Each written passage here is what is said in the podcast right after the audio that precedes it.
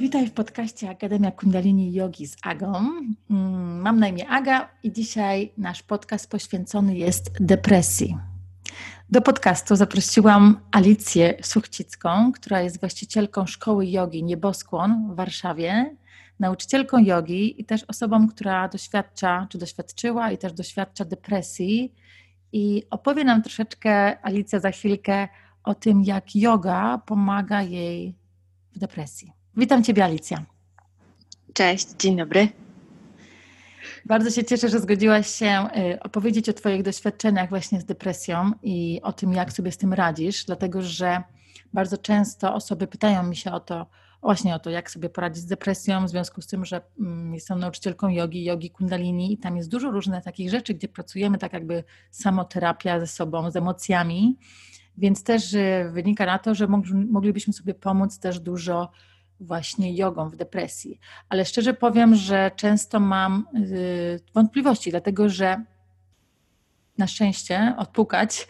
Nigdy nie spotkała mnie jeszcze depresja. Mam nadzieję, że nigdy mnie to nie spotka, no nigdy nie wiadomo. I dlatego też nie mam takiego doświadczenia, doświadczenia własnego, a wiadomo, mówiąc o takich rzeczach, bardzo ważna jest też yy, znajomość tego, tak na sobie. Także nie tylko na suchych faktach. I też często obawiam się, nie chcę wyrażać takich yy, sądów, że wystarczy Ci joga, wystarczy Ci ta medytacja, czy ta praktyka i w ogóle nie potrzeba żadnych lekarstw, ani lekarza i na pewno to Ci pomoże. Nie chcę też tego mówić, bo wiem, że też tak do końca nie jest. Powiedz nam, Alicja, jak to u Ciebie było? Jak to się stało? W ogóle mogłabyś, może byś od początku powiedziała, jak to jest tą depresją, bo w ogóle czym jest depresja dla Ciebie? Dla mnie to jest taki stan, kiedy nie widzisz w ogóle sensu w tym, co robisz. Nie widzisz sensu, żeby wstać rano i w ogóle e, umyć zęby albo zjeść śniadanie. E, przestajesz o siebie dbać, przestajesz e, widzieć jasne strony tego, co się dzieje wokół ciebie i może być wszystko super, może być piękna pogoda, możesz mieć e, pieniądze na koncie, możesz mieć stabilną pracę, możesz mieć super związek, możesz mieć wszystko co najlepsze, a i tak cię to może dopaść, więc to też nie jest tak, że mm, musi się coś dziać e, złego. E, u mnie akurat było tak, że wydarzyły się różne trudne sytuacje w rodzinie, jak byłam mała e, i to się po prostu potem odbiło w, e, w czasie takim studenckim. I zaczęło się to tak, że miałam po prostu problemy z nauką. To, co czytałam, w ogóle nie miało sensu, nie rozumiałam tego, co czytam. Studiowałam kulturoznawstwo z taką specjalizacją bardziej filmową, więc też oglądanie filmów było dla mnie męką i katorgą. Bo po prostu jakby te obrazy przelatywały gdzieś na ekranie, ale ja w ogóle nie, nie mogłam się skupić na wątku. I wtedy trafiłam pierwszy raz do takiej poradni psychologicznej w, na uczelni, na uniwersytecie u siebie.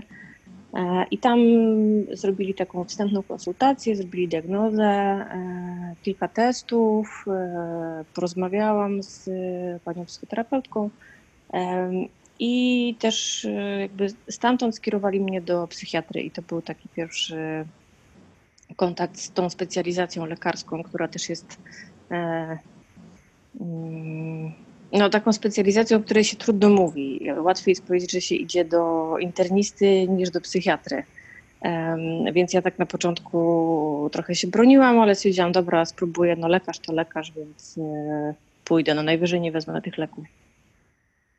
I po konsultacji z psychiatrą zdecydowałam się na leki i po około pół roku, z tego co pamiętam, zaczęło się to wszystko poprawiać. Wtedy jeszcze nie praktykowałam jogi jako asan albo medytacji, ale biegałam sporo, ćwiczyłam, byłam w ruchu też, więc to też nie było tak, że, że niczego nie robiłam ze sobą. Ale jakby jak już sobie z tym poradziłam, to była chwila przerwy i potem jakby kolejny raz i kolejny raz i kolejny raz i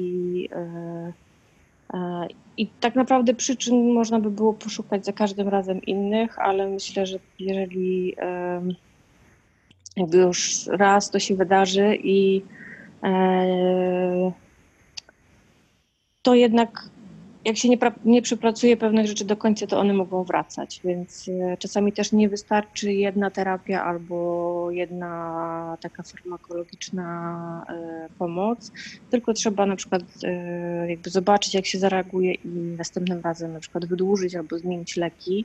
Mhm. Także to... E, No to się zaczęło właśnie na studiach i potem co jakiś czas wracało, co dwa, trzy lata e, mniej więcej. I teraz Alicja, też jestem... No. Powiedz mi, jak na przykład, bo właśnie mm-hmm.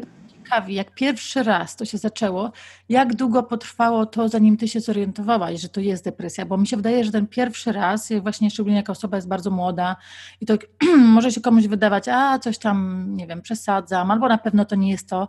Właśnie jestem ciekawa tego, jak to długo trwa, zanim my tak naprawdę zdajemy sobie sprawę, okej, okay, tutaj warto, tak jak ty mówisz, pójść też do psychiatry, bo tak jak też, też wspomniałaś, to jest też takie troszeczkę dla nas taki temat tabu i takie troszeczkę tak. do psychiatry, bo nam się też kojarzy niepotrzebnie psychiatra mm. z czymś nieprzyjemnym, z takim czymś, mm-hmm. że to nie jest dla normalnych osób. Więc jak to trwało długo? Jak ty się zorientowałaś? Czy ktoś ci w tym pomógł? Mm-hmm. Moi rodzice zauważyli, że ja wtedy jeszcze mieszkałam z rodzicami, yy, zauważyli, że przesypiam całe dnie, że na przykład opuszczam zajęcia albo wcześniej pisanie prac na zaliczenie mi nie sprawiało aż, takiego, aż takiej trudności, e, ale tutaj to w ogóle mi to pisanie nie szło. E, zdarzało mi się na przykład w ogóle jakby mieć problemy z koncentracją na wykładach, na zajęciach. Nie chciałam wychodzić ze znajomymi nigdzie po, nie wiem, po, po zajęciach albo w weekendy. Nie mówię tutaj o jakichś, nie wiadomo jakich imprezach, tak, ale po prostu, żeby się spotykać z ludźmi, w ogóle to mnie przestało interesować. Trwało to, nie wiem, no, kilka miesięcy, zanim doszłam do takiego punktu, że już po prostu rano nie byłam w stanie się podnieść z łóżka. I tak naprawdę rodzice właśnie mnie wysłali do, na tą konsultację i jakby powiedzieli, że, żebym poszła do pierwszej, po prostu najbliższej placówki i to było na uczelni, gdzie jakby też tam ta psychoterapeutka miała taką wiedzę, jak pomagać właśnie osobom w młodym wieku, tak, bo ja miałam dwadzieścia, nie wiem, dwadzieścia jeden, dwadzieścia dwa lata, więc tak trafiłam, ale jakby też mówi się, że jeżeli przez około dwa, trzy tygodnie zmienia nam się tryb życia i, nie, i przestają nas cieszyć rzeczy, które wcześniej nas cieszyły, albo tracimy apetyt, albo zmienia się coś w rytmie snu, w rytmie dobowym, albo jakieś nasze rzeczy, które robiliśmy, po prostu je robiliśmy i nagle przestajemy je robić, no to warto się wtedy zastanowić, czy nie pójść po pomoc i poobserwować.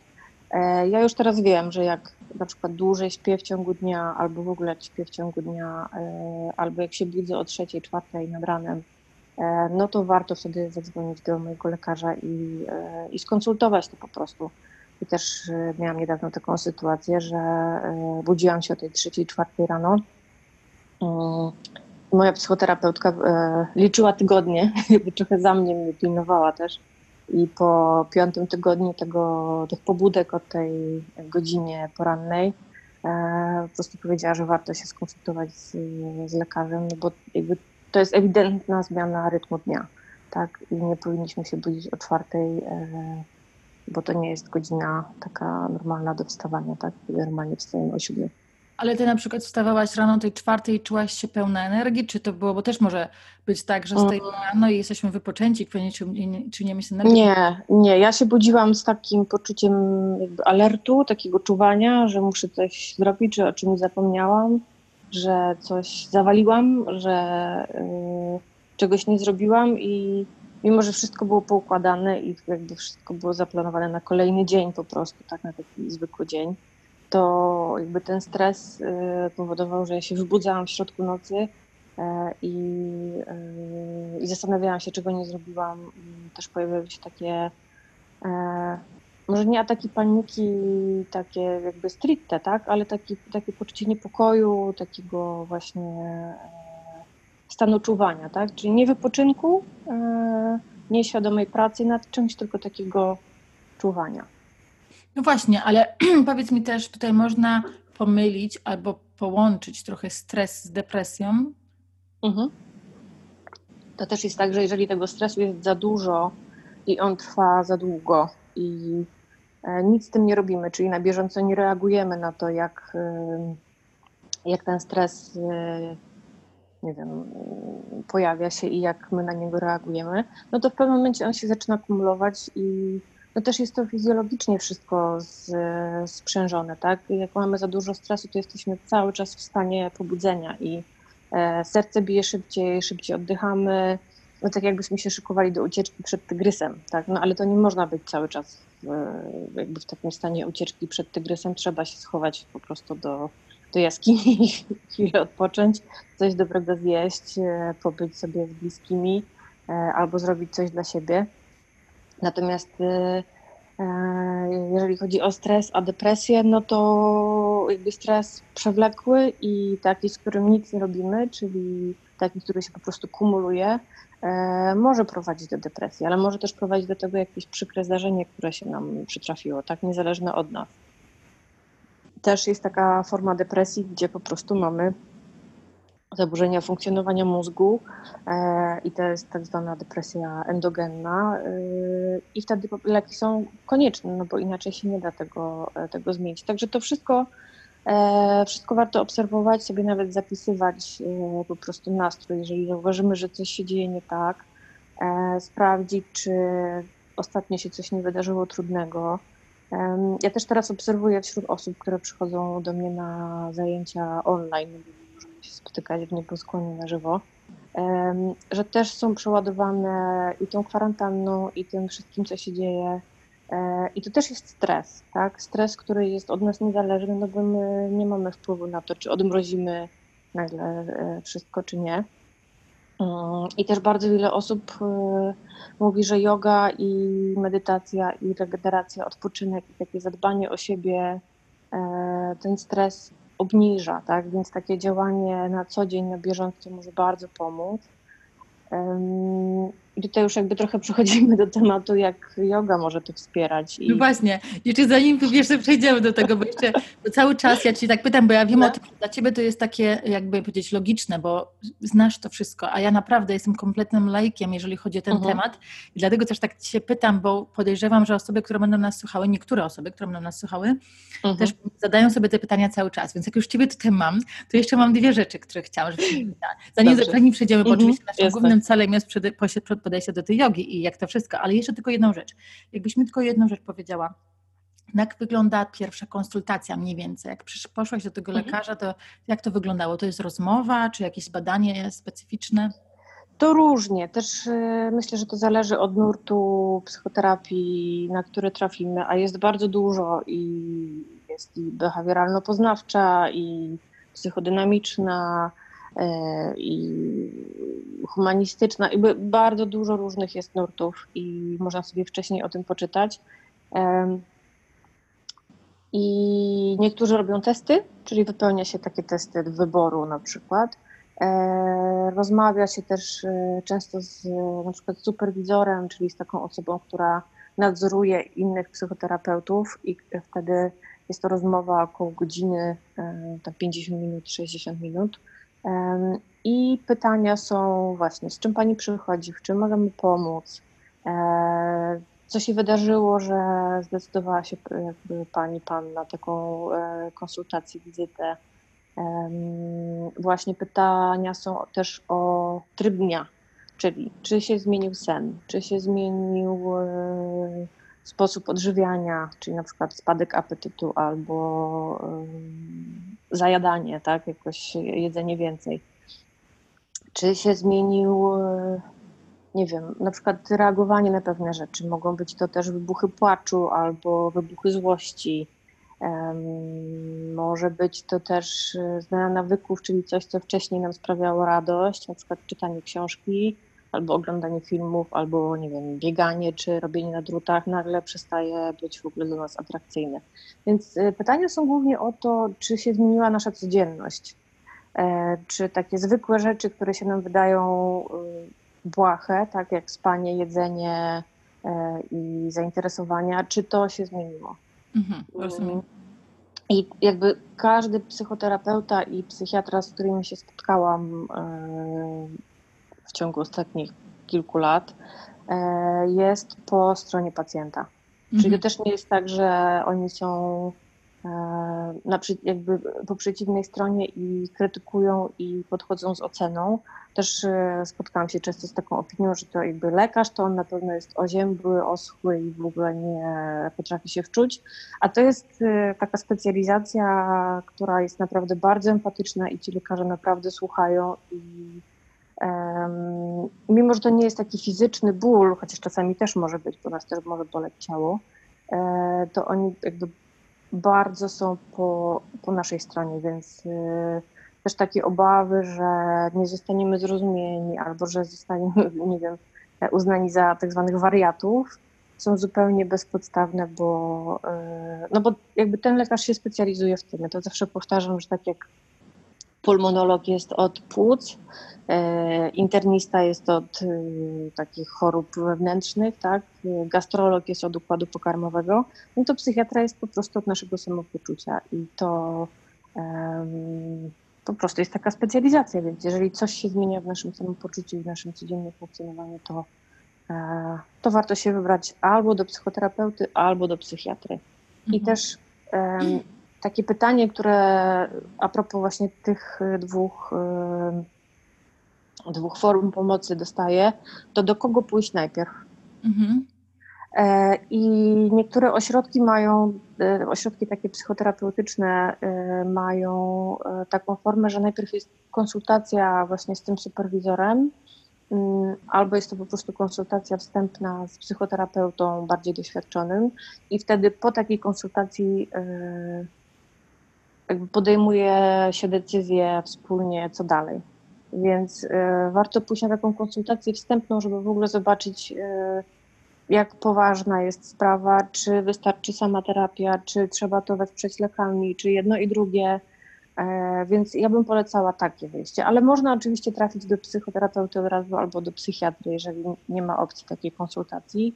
Y, I wtedy też myślę, że specjaliści pokierują dalej, więc... Y, tak naprawdę warto w ogóle pójść po pomoc yy, mhm. i przyznać się też przed samym sobą i przed osobą, która jest po naszej stronie, że tej pomocy potrzebujemy, bo też domyślam się, że to może być trudne, że jakby a tam nie jem od dwóch tygodni, nie śpię od miesiąca, ale to minie i tak dalej. No, jakby też takie mm, zanurzanie się w niepotrzebnym cierpieniu i bólu uważam, że jest zupełnie, zupełnie zbędne, tak? Ale mm-hmm. też takie przyznanie się do tego może, może być trudne.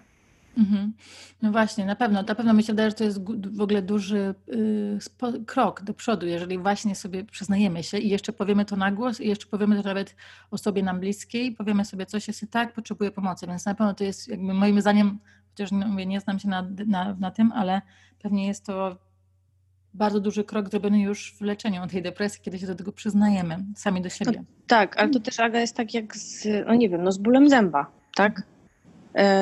No zauważysz ten ból zęba i yy, jakby pójdziesz do dentysty. Yy, tak, no nie chodzisz przez, nie wiem, trzy miesiące z bolącym zębem. No, znaczy nie wiem, może ktoś chodzi, ale to nie, nie sądzę, żeby ktoś... Teraz w kwarantannie to nie wiadomo, może. Tak, tak, ale na co dzień jakby, no jeżeli czujesz, że coś jest nie tak, no to automatycznie idziesz, żeby, yy, żeby coś z tym zrobić, więc tak samo z, z tym nastrojem. No to jest o tyle trudne, że to nie jest namacalne.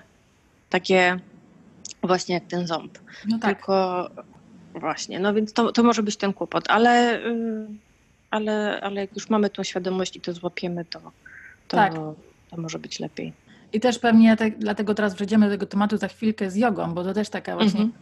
w jodze kundalini my się uczymy samych siebie, swoich emocji, więc kiedy jesteśmy w kontakcie ze sobą, więc nam jest też dużo łatwiej rozpoznać. Tak jak ty mówisz, ból zęba jest jakby, no wiadomo, a jednak emocje nie każdy potrafi rozpoznać w sobie i, tak. i interpretować. I nazwać. Mhm. Tak. No właśnie.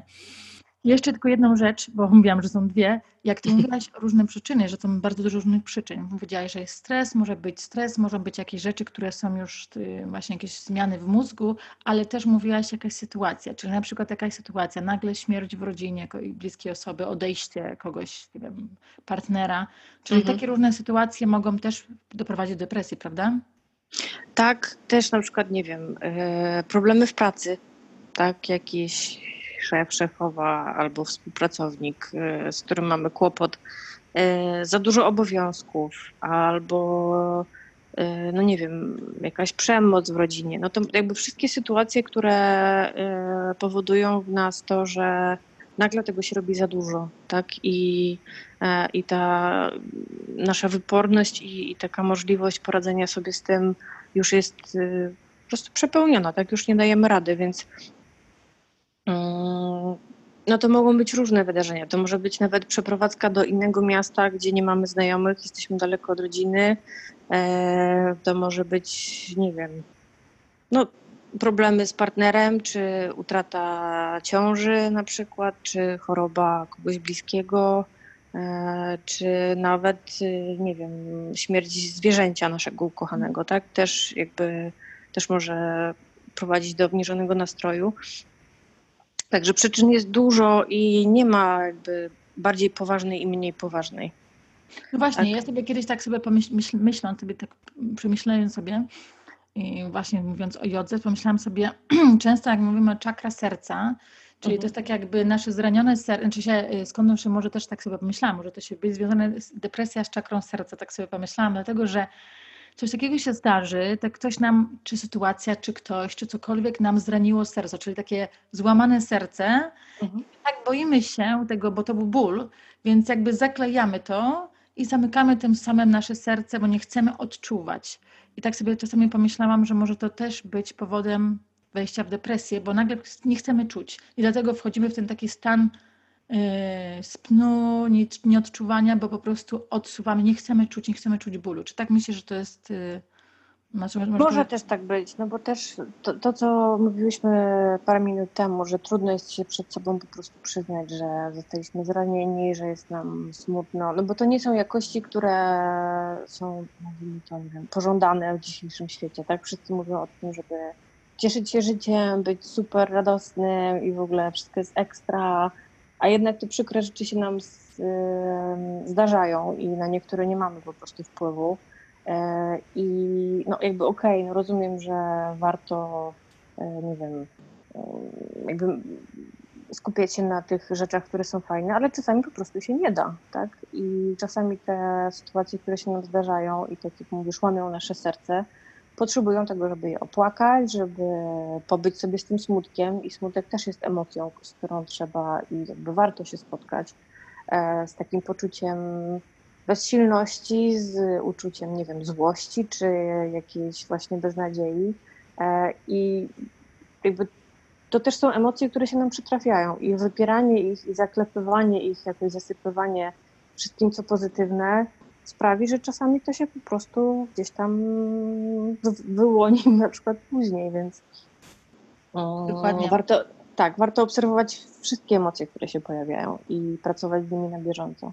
Tak, ja się ostatnio spotkałam też z takim stwierdzeniem, Aga, co zrobić, kiedy te emocje, mam te złe emocje i ja nie chcę mieć tych złych emocji. I sobie, ja powiedziałam wtedy, mówię, nie ma złych emocji, bo nawet złość czy smutek wcale to nie jest zła emocja. To są emocje, które warto przytulić i sobie pomyśleć, tak. Dać im przestrzeń. I mi się wydaje, że tak jak ty wspomniałaś, też to jest ten problem, że my żyjemy w takich czasach, gdzie nie ma przestrzeni na takie emocje i wstydzimy się tych emocji, czyli jakby wypieramy, chowamy je do szuflady, no i to prowadzi też do takich różnych sytuacji. No właśnie, i teraz w końcu przejdziemy do tego tematu z jogą, chociaż już się trochę powiedziało, ale...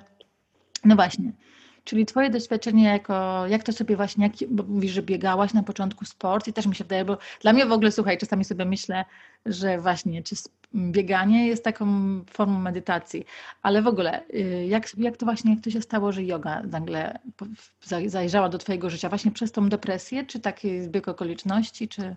To był zbieg okoliczności, koleżanka powiedziała, że idzie na jogę i czy ja bym nie poszła z nią... Yy...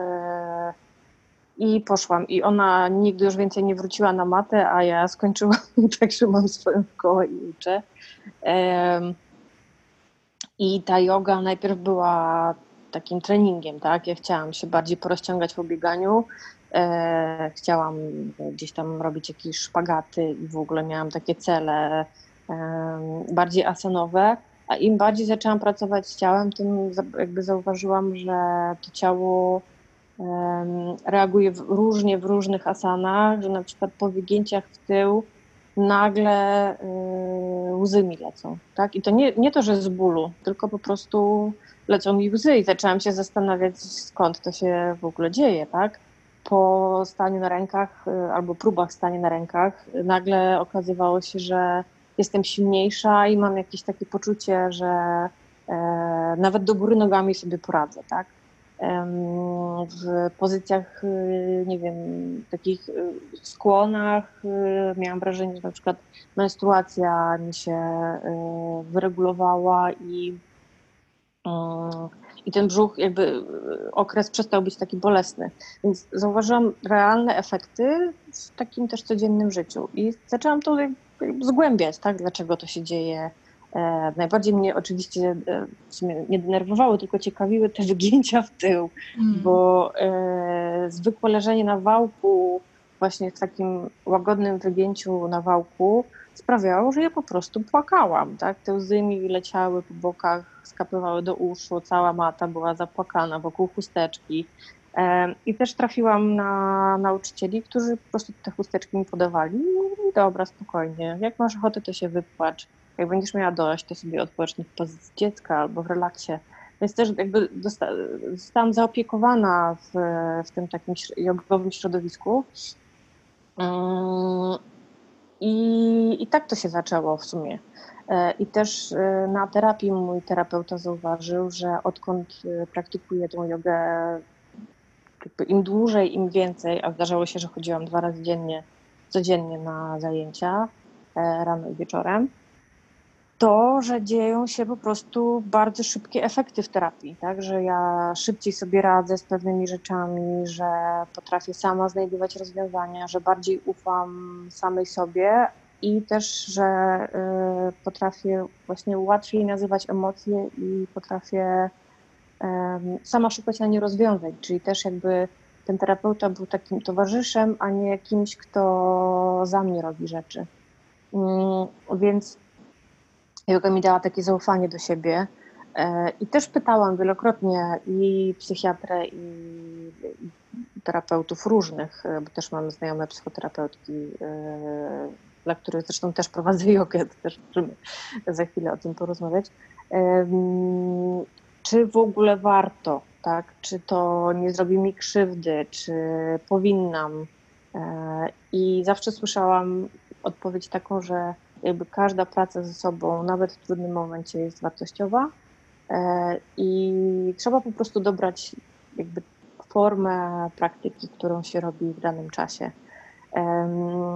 I czasami było to tak, że były to asany, właśnie dwa razy dziennie, wtedy kiedy to moje ciało potrzebowało rozpuścić napięcia albo wzmocnić się, albo zregenerować, tak, odpocząć i pobyć dłużej w relaksie. A czasami to była na przykład pranayama. Ja pamiętam, że ja miałam miesiące, kiedy tylko oddychałam na przykład naprzemiennie. Ostatnio też w czasie tej kwarantanny bardzo, bardzo dużo i bardzo dobrze mi robiła joga nidra. Czyli taki głęboki relaks, taki jogiczny sen. Pewnie dlatego, że na przykład budziłam się o tej czwartej czy tam trzeciej rano i ciało domagało się takiego skumulowanego trochę snu.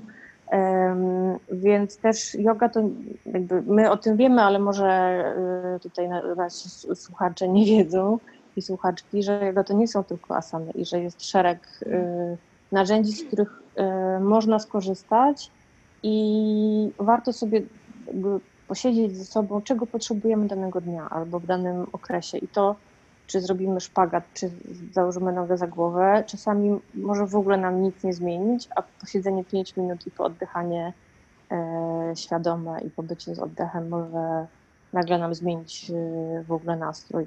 Więc e, to było też dla mnie odkrycie, że ja nie muszę ćwiczyć tylko asan, że, mog- że jakby jest dużo innych narzędzi, z których można korzystać, że jakby to też się przenosi na codzienne życie, czyli na to, czy siebie nie krzywdzimy, tak? Czy odżywiamy się tak, jak y, powinniśmy i jemy to, co nam służy, czy na przykład y, nie dbamy w ogóle o tą dietę, tak? Czy y, nie wiem, mamy relacje uporządkowane z partnerem czy z rodziną, y, czy właśnie w pracy nie nadużywamy siebie i nie siedzimy po godzinach, bo inni siedzą też.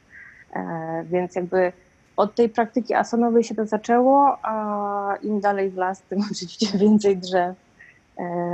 I, i uważałam, że jakby z tych narzędzi można korzystać, ale też dla mnie to nie jest tak, że jakby osiągamy jakiś cel i to jest koniec i jesteśmy nagle oświeceni i wszystko się układa i jest wszystko pięknie, tylko to jest codzienna praca, codzienna praktyka i nawet jak coś się nie uda, bo zjemy, nie wiem, tabliczkę czekolady albo y, zarwiemy noc, albo y, nie wrócimy na czas do domu, y, bo będziemy siedzieć w pracy, jakby też nie warto się tym e, jakby samobiczować, tylko po prostu następnego dnia e, okej, okay, spróbować jeszcze raz i, i bardziej zadbać o siebie. I to jest proces, który się odnawia po prostu. To jest ciągła praca, ciągła zmiana. I też e, wiele znajomych się mnie pyta, o, bo ty jesteś jakby joginką, uczysz jogi, e, to na pewno już masz wszystko poukładane, jest wszystko super. Albo no już było tak ekstra i nagle wszystko się zawaliło. Mówię, no właśnie, bo to jest, na tym to wszystko polega, tak, żeby wytrwać w tym, że się próbuje, tak, że to nie jest coś, co mamy na zawsze, tak, i to jest po prostu przyklejona plakietka, super, udało ci się kolejny etap odznaczyć, masz gwiazdkę i w ogóle koniec, tak, i teraz hulaj dusza, tylko no to jest ciężka, codzienna praca ze sobą. Tak, tak, dokładnie. I ja też to, ja też to cały czas poznaję, szczególnie teraz właśnie w tej czasie, czasie najszym trudnym tej kwarantanny, kiedy byliśmy w domu, to ja też poczułam, czułam też taki obowiązek jako nauczyciel jogi, jako tutaj, żeby wspierać wszystkie osoby, ale czasami sama po prostu yy, też miałam ciężko i popłakałam sobie i też i to. Ale to jest, to jest niesamowite, jest to, jako, jak właśnie praktykujemy jogę, że my uczymy się, że te emocje, tak jak powiedzieliśmy wcześniej, są normalne i że możemy je mieć. I jak, jak sobie z nimi poradzić? Tak jak ja Ci wspomniałam jeszcze dziś, przed dzisiejszym naszym zagrywaniem o wczorajszym moim yy, frustracji związanej właśnie z odmrażaniem i nieodmrażaniem studia jogi. I taki ten moment, kiedy ja tą frustrację mam i sobie myślę nagle, okej, okay, to jest dobrze, mogę mieć frustrację, ale jak ja teraz, bo to można mieć frustrację, czy złość, czy smutek, ale teraz jak my z tym zrobimy? Nie chcę schować tego do szuflady, ale też nie będę teraz tutaj, bo po co tracić energię na to, żebym tutaj, nie wiem, wyżywała się i krzyczała albo była zła na cały świat, czyli jak ja mogę to przetransformować, tą emocję i wykorzystać, tak? Także mi się wydaje, że do tego nas też uczy bardzo joga. Tak, no bo e, to też jest takie, że czasami łatwiej jest wpaść w takie samo nakręcenie się. Tak? Czyli podsycamy jeszcze bardziej ten smutek albo podsycamy jeszcze bardziej tą złość e, i joga uczy tego, żeby właśnie to zaobserwować i świadomie coś z tym zrobić, tak? Tak jakby ten smutek był po prostu czymś, co możemy, nie wiem, um, ugotować, tak? Albo przekroić, albo przytulić, jakby coś, ja sobie jak czasami to wyobrażam właśnie w ten sposób, że to jest coś namacalnego. Tak? I co, co ja bym zrobiła z tym, żeby to było na moją korzyść. Yy, tutaj też ktoś może zapytać, no okej, okay, skoro tak pracujesz z emocjami, to dlaczego masz depresję i dlaczego potrzebujesz leku? Yy, bo takie odpowiedzi, yy, takie pytania też czasami słyszę.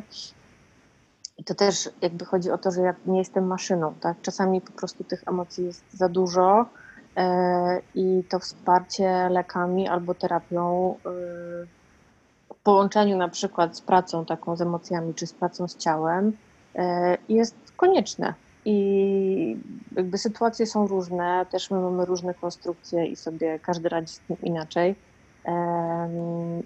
I mój psychiatra na przykład, jak ja mu powiedziałam, że uczę jogi i sama praktykuję i tak dalej, to się bardzo ucieszył, bo mówi, okej, okay, to ja dam pani takie leki na uspokojenie, jakby było...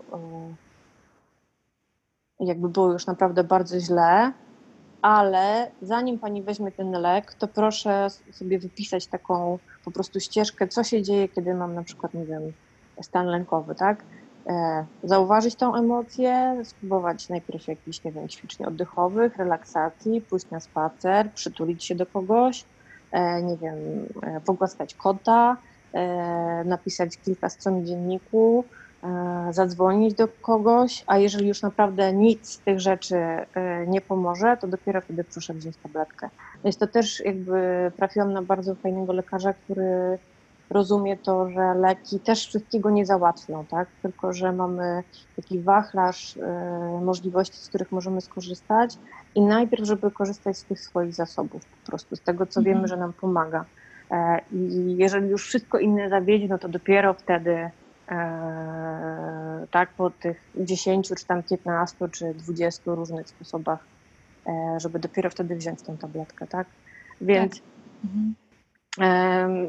jakby ja te leki na przykład uspokajające mam, ale mam nieotwarte zupełnie pudełka, tak? Mhm. Czasami taka świadomość, że jak już będzie naprawdę bardzo źle, to je wezmę, też mnie uspokaja, więc też e, paradoksalnie trochę w ten sposób działa, tak?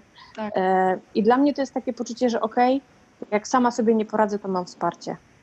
Dokładnie. Tak? To nie, nie, muszę, nie muszę tego sama dźwigać, jak już naprawdę nie dam rady. Tak, um, tak.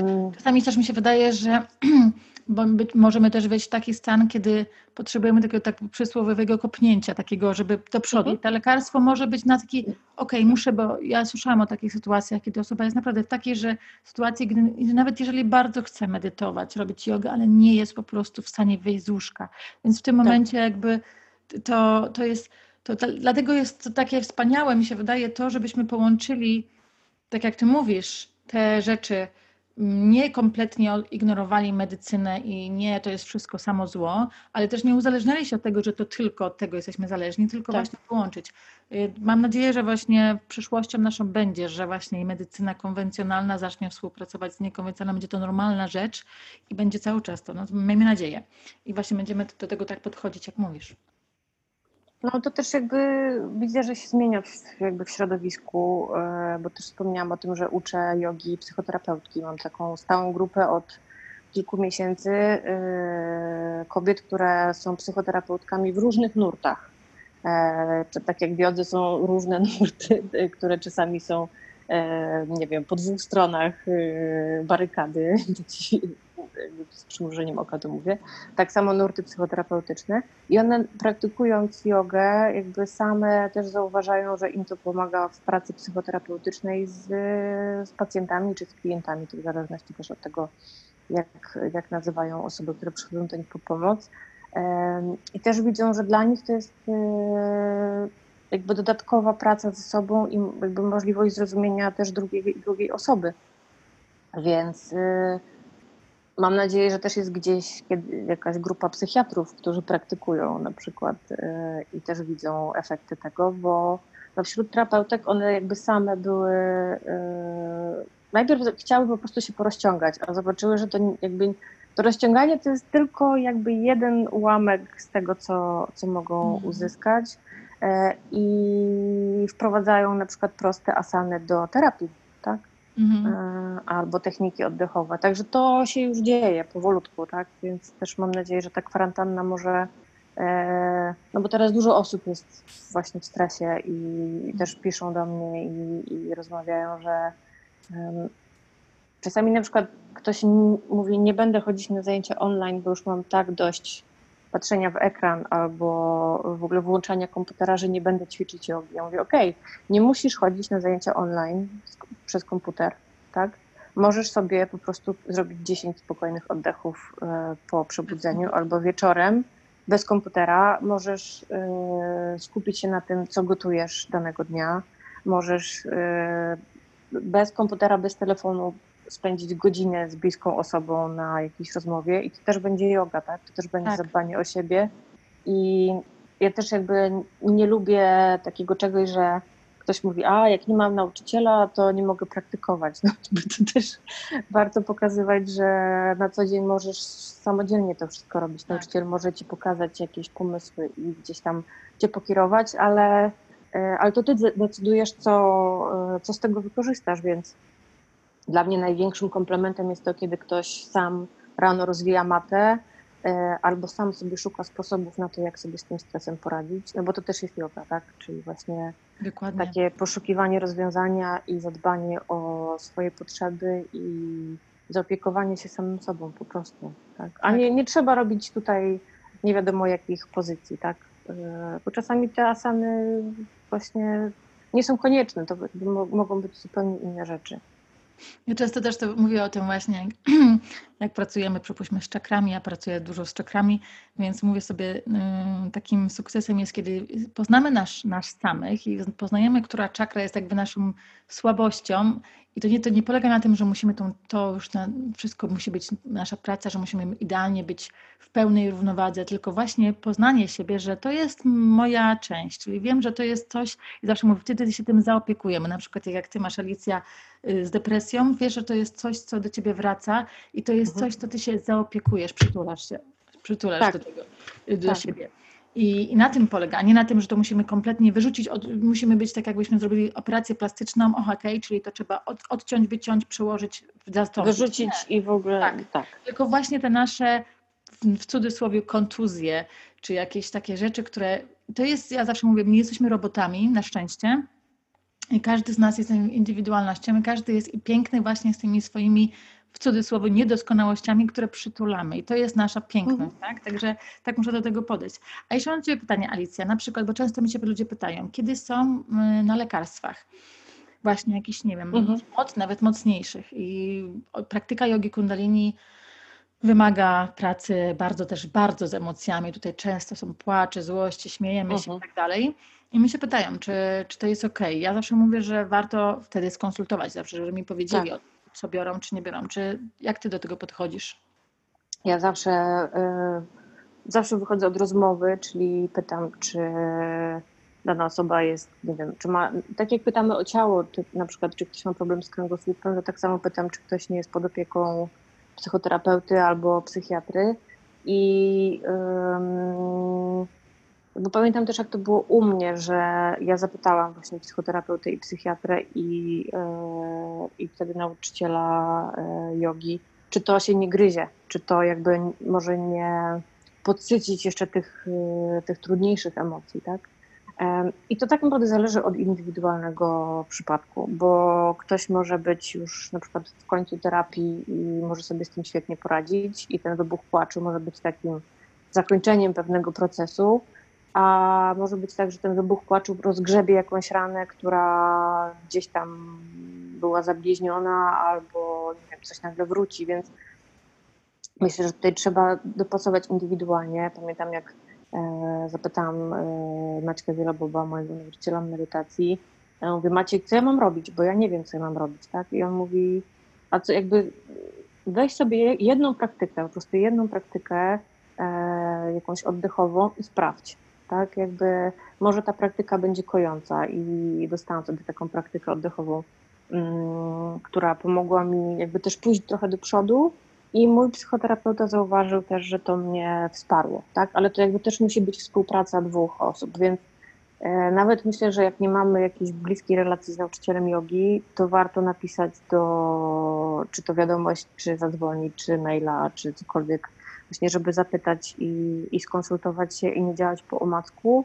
Mhm. E, I myślę, że jakby każdy nauczyciel jogi może tutaj wesprzeć e, e, jakby w taki sposób, e, który będzie dla nas dobry. Tak? Oczywiście im lepiej ten nauczyciel nas zna, tym, tym lepiej, tak? Ale, e, ale czasami może warto przeczekać ten, ten trudniejszy czas i, sobie, i się skupić na przykład bardziej na relaksacji, tak? Czyli na albo na takich codziennych rzeczach, tak, żeby wejść w te emocje dopiero wtedy, kiedy będziemy stabilni.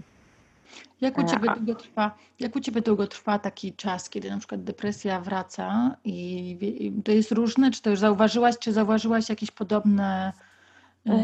U mnie często to się dzieje między wiosną, a między zimą a wiosną i w lecie.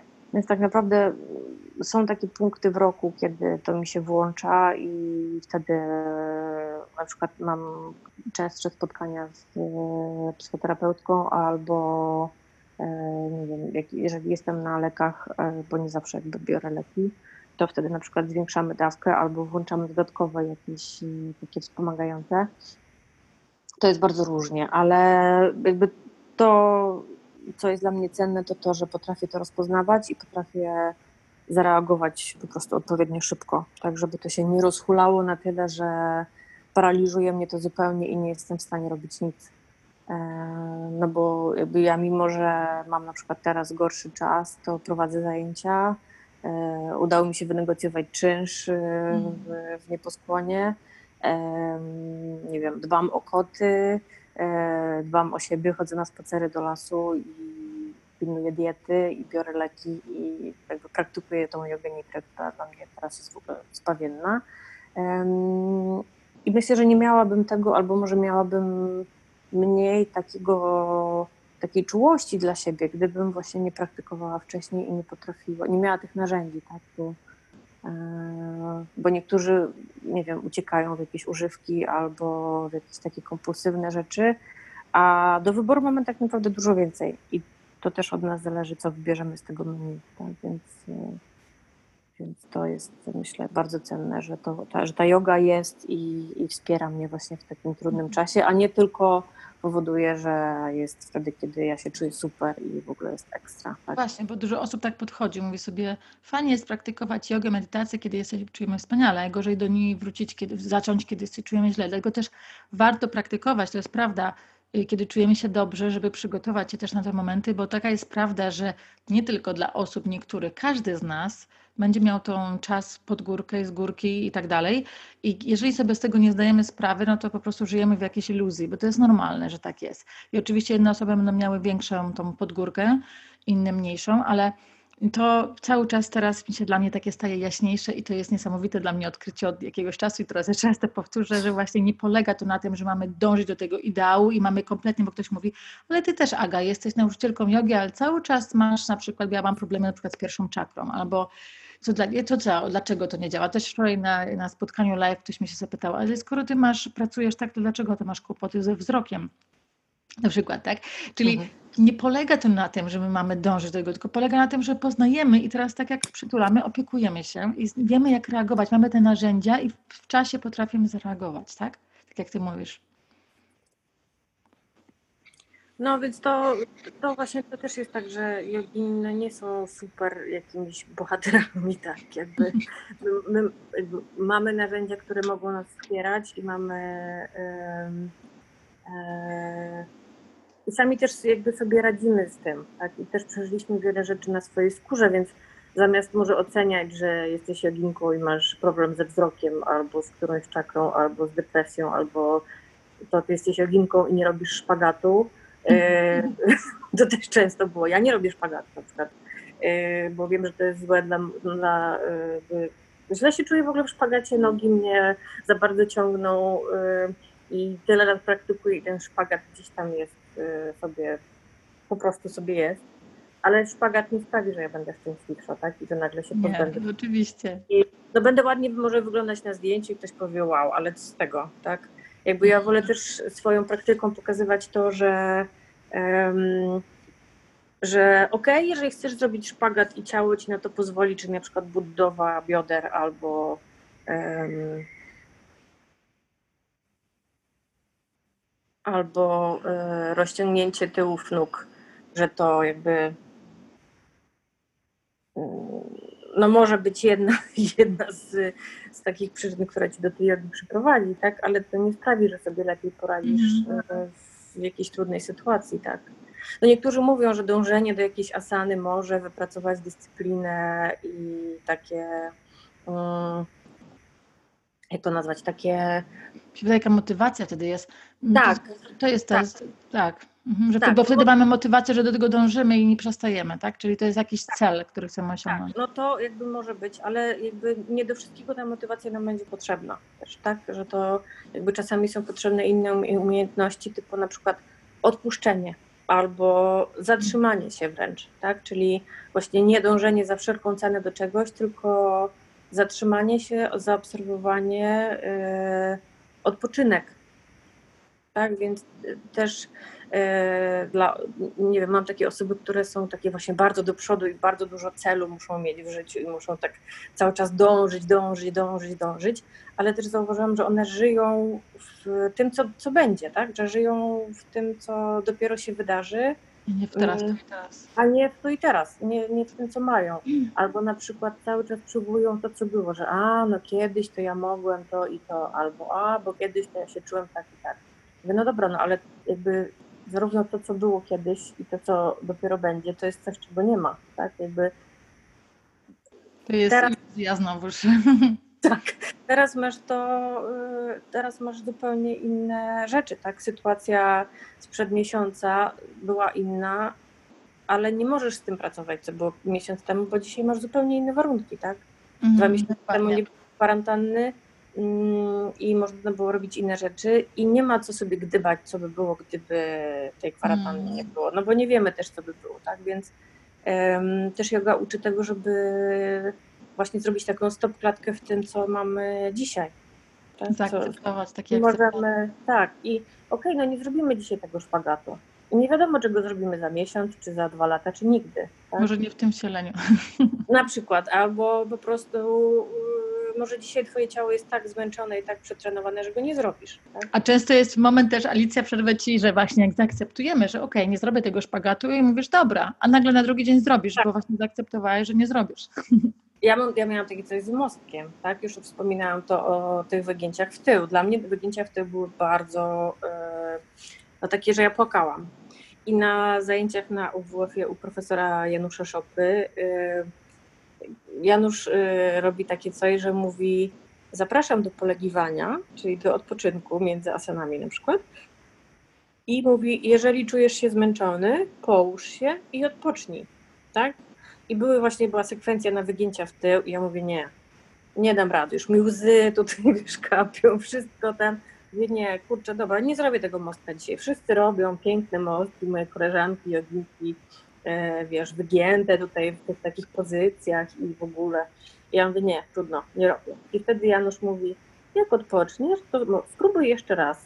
Jak masz siłę, jak masz ochotę, to spróbuj. I ja wtedy tutaj weszłam do tego mostka pierwszy raz w życiu sama. Mm. Tak? Więc właśnie to jest to, co mówisz, że czasami jak odpuścisz i nie masz takiego mm, wymagania wobec samego siebie, tylko e, takie właśnie przyjęcie, że okej, okay, no dzisiaj nie czuję się najlepiej, ale dobra, spróbuję, tak? Chwilę odpocznę i spróbuję, to czasami to jest dużo, dużo lepiej niż e, tak, tak, takie wpychanie się na siłę i takie zaciskanie zębów i potem frustrowanie, że cholera, ja tyle praktykuję, a mi ciągle nie wychodzi. Tak, tak, tak dokładnie, na tym wszystkim to polega. Mi się wydaje, że to wszystko na tym polega. Praktyka jogi jest, to jest to, to jest to, nie to, to mówi się o tym, że to nie jest moment, kiedy dotkamy, nie, nie, jogi nie praktykujemy po to, aby dotknąć ziemi palcami przy skłonie, czyli nie praktykujemy jogi po to, aby dotknąć, kiedy robimy skłon, tylko co my odczujemy podczas tego, czyli obserwacja. Tak. Wszystkich emocji. Tak, ale też wiesz, to nie musi być tylko a propos mostka, yy, tylko yy, też taki przykład z, z naszej branży jogowej i lokali i utrzymywania się tak. W tym trudnym czasie. Ja yy, poprosiłam moje koleżanki prawniczki, żeby pomogły mi napisać pisma do yy, pana, od którego wynajmuję yy, lokal, w którym jest Nieboskłon. I to były dwa tygodnie pisania pism o obniżkę czynszu. Tak? I ten, jakby to była walka taka, wiesz, yy, że on mówi, ja mówię tam ileś procent, on mówi nie, nie zgadzam się, dużo mniej, tak? Yy, I takie przepychanie się, przepychanie się i ja w pewnym momencie mówię, dobra, ja to puszczam wolno, rezygnuję, rezygnuję z tego lokalu, trudno, może tak ma być, jakby pozwalam, żeby to się wydarzyło samo, tak? I yy, znajoma właśnie prawniczka napisała mi pismo z takim jakby kulturalnym, grzecznym wypowiedzeniem umowy i w tym momencie ten pan, od którego wynajmowałam yy, lokal, poprosił mnie na rozmowę i mówi pani Alu, no ma pani rację, no jest trudna sytuacja, ja to wszystko przemyślałem, tak przeczytałem to pismo, tak zobaczyłem wszystko, jak to wygląda i może umówmy się, że po prostu pani będzie płaciła za ten lokal tyle, ile pani może. Tak? No nie, a to... Ale ty już wysłałaś wtedy ten, to pismo? Tak, czy... to już było u niego na biurku. Mhm. To już było u niego na biurku. Ja byłam pogodzona z tym, że po prostu okej, okay, jakby puszczam to, tak? Jakby nie walczę, przestaję się mm. tym, tym stresować, przejmować. Mówię okej, okay, no może tak ma być, no może ta walka po prostu jest niepotrzebna, tak? tak. No i się już ta druga strona jakby wiesz, odpowiedziała taką e, takim właśnie przytuleniem tej całej sytuacji i wyszła no. naprzeciw. Więc... Niesamowite. O, to jest niesamowite. My byśmy mogły o tym, Alicja, pewnie godzinami, ja wiem o tym. I czy chciałam tylko się zapytać, bo tak gdzieś tam między słowami wspomniałaś, jeszcze jedną rzecz. Mówisz, że dieta też. Jaką dietę stosujesz właśnie, kiedy, czy jest jakaś specjalna dieta, którą wiesz, czy dieta, wiadomo, w tym sposób odżywiania niejako, który stosujesz, który ci pomaga podczas depresji? Albo zapobiegania no, ja, depresji? Tak, ja mam wtedy trudno z jedzeniem, bo bardzo chce mi się czekolady i takich rzeczy, których wiem, że nie powinna mieć, bo potem się po nich czuję źle, ale mam dietę rozpisaną przez panią dietetyczkę i to jest w ogóle dla mnie zbawienne, że mm, mam rozpiskę. Tak? Czyli nie muszę myśleć o tym, co mam jeść, tylko robimy z Krzyśkiem zakupy raz w tygodniu na cały tydzień i po prostu jemy według rozpiski. Czyli to jest znowu coś, o czym, co, yy, co jest jakby dla nas przygotowane i nie musimy się zastanawiać, ile takich, ile, jakby, ile posiłków, jakie porcje i tak dalej. Yy, ja jem wegetariańsko, czyli jem jajka. Mm-hmm. Nie jem nabiału, bo jakby od lat nabiał już jakby wyłączyłam z diety, bo wiem, że dla mnie jest niedobry i mój żołądek tego nie lubi. I jem około pięciu posiłków dziennie, czyli trzy główne i dwie przekąski, ale też jest to związane z tym, że po prostu jestem dosyć aktywna fizycznie, tak, czyli po prostu praktykuję i ten wydatek energetyczny jest większy. Ale to też zależy od pory roku. Czyli na przykład teraz więcej warzyw, więcej sezonowych y, owoców i tego, co jest dostępne. E, w zimę bardzo lubię napary imbirowe i takie rozgrzewające wszystkie rzeczy. Więc y, też jakby wydaje mi się, że im, im jakby czujemy się zaopiekowani w obszarze diety, y, tym też jakby lepiej, no bo potem to się staje nawykiem i też jakby zaczynamy sami o to dbać, ale też jest potrzebna taka pomoc, czasami kierunek, żeby gdzieś tam nas wesprzeć. I moja pani dietetyczka na przykład wiem, że jakby daje mi dużo więcej warzyw niż Krzyśkowi i ja mam na przykład nie wiem, jeden dzień albo dwa dni warzywno-owocowe w tygodniu. Też po to, żeby jakby więcej tych witamin do ciała wprowadzić, też żeby pobudzić metabolizm, żeby mhm. trawienie było inne, więc to też zależy od pory roku i mamy te, te rozpiski na różne pory roku i ja wtedy sobie dopasowuję też trochę, tak, czyli mam mhm. ogólny wzór, ale teraz na przykład moje ciało po prostu samo chce sałatek. Mhm. Sałatek, koktajli, owoców, jakichś rzeczy prosto z drzewa, czy, czy właśnie jakichś takich lżejszych potraw, niż właśnie pizzy, czy sera, czy jakichś mhm. jajecznic, czy czegoś, tak? Więc też jakby słucham tego, co ciało potrzebuje i po czym się lepiej czuje i, i teraz to są koktajle. Mhm. Albo picie ciepłej wody. Też to niezależnie od tego, jaka jest pora roku, staram się pić przygotowaną wodę, po prostu sobie nalewam w dzbanek i ona jest cały dzień. Sobie to wypijam. Także to jest to i regularność posiłków, to jest też bardzo mm. istotne. Też się staram nie doprowadzać do tego, żeby być bardzo, bardzo, bardzo głodna, mm. bo wtedy też inaczej zupełnie myślę i nie mam siły. Także dieta... Orzechy też na przykład dobrze dla mnie, na mnie działają, nie jakieś duże ilości, ale po kilka orzechów dziennie, tak żeby jako, jak, nawet jako jakąś przekąskę, to, to orzechy też się super sprawdzają, więc to takie naj, najprostsze rzeczy, które są dostępne ogólnie. Mm, tak, to nie musi mm. być jakiś super proszek, nie wiadomo mm, skąd. To może być po prostu sezonowa, sezonowa gruszka i garść malin zalana ciepłą wodą i kilka listków pietruszki i już mamy po prostu tani, zdrowy koktajl. Także to, tak. to jakby warto też korzystać z tego, co mamy lokalnie. Dokładnie. Tak, tak, tak. Zgadzam się z tym kompletnie.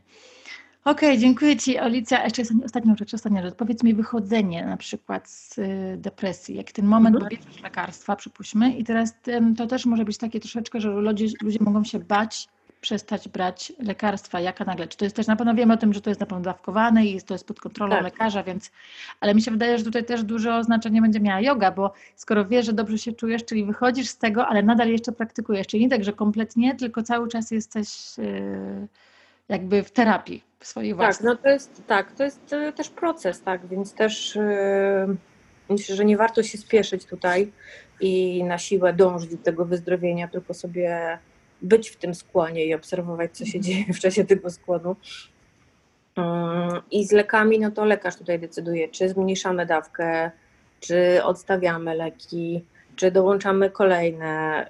To jest wszystko decyzja lekarza i też jakby nie warto tego robić samodzielnie, bo można sobie po prostu zrobić krzywdę.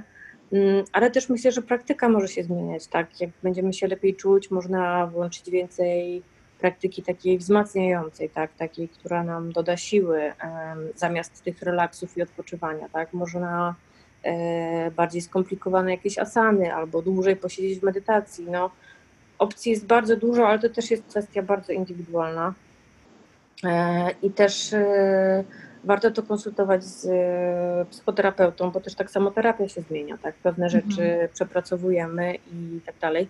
Też dużo osób się mnie pytało, czy te leki zmieniają w ogóle świadomość, tak? Czy stajemy się zupełnie inni. I ja mówię, że leki mi pomagają wrócić do siebie, tak samo jak joga pomaga mi wrócić do siebie. Czyli depresja to jest coś, co jest, co jest po prostu chorobą, która przykrywa mnie, tak? Mhm. I też od kilku miesięcy współtworzę taką fundację Melancholia z, z Joasią Porębą, z Emilią Grabowską i z Julią Wolner. I tam też jakby rozmawiamy z różnymi osobami o tym, czym dla nich ta depresja jest, jak, jak sobie z nią radzą i też dajemy namiary na różne ośrodki, które temu pomagają. Bo jakby też mamy poczucie, że o tym się wciąż za mało mówi, a za dużo tego jest naokoło i po prostu ludzie nie wiedzą, gdzie, gdzie z tym iść. Więc jakby też takie myślenie, że wszystko jest bez sensu, nic mnie dobrego nie czeka, jestem beznadziejna, nie potrafię sobie poradzić, a inni sobie radzą, to, to nie jesteśmy my. Tak, to, jakby to nie jestem ja, tylko to są myśli, które powoduje po prostu depresja i jakby tego też się nauczyłam, nauczyłam się oddzielać tą chorobę od siebie i też w ostatnim wywiadzie dla, dla właśnie Fundacji Melancholia Agnieszka Glińska powiedziała takie bardzo dla mnie ważne zdanie, że ona w terapii zrozumiała, że smutek jest okej, że smutek jest jej częścią i smutek jest po prostu emocją, a depresja to jest już jakby, to jest choroba, tak? Czyli to jest coś, z czym mm. trzeba iść do lekarza, więc też nie każdy smutek jest depresją i to, że czasami jesteśmy smutni, też jest w porządku, natomiast jeżeli tego jest za dużo i to się nie poprawia, no to wtedy warto po prostu iść do lekarza, więc to tak na, jakby na, na koniec już trochę takie podsumowanie, że też to, co rozmawialiśmy o emocjach, także że smutek jako emocja, warto, jako emocję warto przytulić, warto się mu przyjrzeć, warto go sobie przeżyć, ale jeżeli nie widać światełka i wszystko się wydaje ciemne, to wtedy warto iść po pomoc. Mm, dokładnie. I właśnie tutaj zalinkuję na pewno dla naszych słuchaczy twoją, twoje, twoje studio jogi, także osobie, jeżeli ktoś jest zainteresowany właśnie praktyką jogi, na pewno Alicja was poprowadzi. Studio jogi, szkoła jogi, tak? Nieboskłon w Warszawie, także na pewno wam za, zalinkuję. I też powiedziałaś fundacja, tak? Fundacja Melancholia. Melancholia. Melancholia. Mhm. Mhm. I tam też osoby mogą się zgłosić, jeżeli by chciały jakąś poradę, za inspirację, tak, pokierowanie. Tak, tak. Tam też na pewno odpiszemy i też podajemy namiary na takie całodobowe punkty pomocy, na różne też inne fundacje, które też działają, bo też jakby uważamy, że warto po prostu się wspierać, a nie konkurować, więc jeżeli ktoś potrzebuje mm-hmm. takiej pomocy, to na pewno ją uzyska. Jeżeli nie bezpośrednio od nas, to na pewno po prostu pokierujemy gdzieś dalej, żeby, żeby nie zostawiać tej osoby samej. I też, tak, i też będą się pojawiały kolejne wywiady z różnymi osobami i znanymi, i mniej znanymi, które przeżyły depresję, które sobie z nią poradziły, żeby też jakby zobaczyć, że to może jakby dotknąć wszystkich i żeby mhm. poznać różne strategie na to, żeby sobie z tym radzić, więc też, um, też myślę, że to jest cenne, żeby po prostu sobie zwiększyć świadomość tego i co to jest, jak, jak, jak to może wyglądać i A te wywiady są na stronie internetowej Melancholii, tak? To na razie na Facebooku. Są na, na razie Facebooku. na Facebooku, są darmowe, można sobie tam e, przeczytać. E, strona się buduje, e, także mhm. mam nadzieję, że wkrótce będzie wszystko w, jakby w jednym miejscu. I, e, no. Dobrze, super. I jeszcze na zakończenie. Dziękuję Ci, Alicja. Mam nadzieję, że może kiedyś zrobimy coś wspólnego, połączymy też jogę kundalini, bo na jodze kundalini mamy też dużo praktyk, kryj pomagających mhm. podczas depresji. Także mam nadzieję, że coś może nam się razem wyklaruje. Dziękuję Ci za, za to, że nam poświęciłaś czas, że nam opowiedziałaś. Bardzo dużo tutaj rzeczy mi się wyjaśniło teraz. Cieszę się, mam nadzieję, że też naszym słuchaczom. Dajcie znać w komentarzach, może macie jakiekolwiek pytania. I mam nadzieję, że, że kiedyś wrócimy jeszcze do jakiejś innej rozmowy z Alicją. Dziękuję Ci bardzo. Dzięki, dzięki za zaproszenie i też e, cieszę się, że mogłam o tym opowiedzieć i, i się podzielić tym doświadczeniem właśnie jako, jako joginki, bo e, też myślę, że warto jest odczarować ten nasz, powiem, zawód. Tak, tak. E, tak. Dziękuję. Dzięki. Dziękuję jeszcze raz. Do zobaczenia. Do zobaczenia. Satyanarayan Hari Narayan Hari Narayan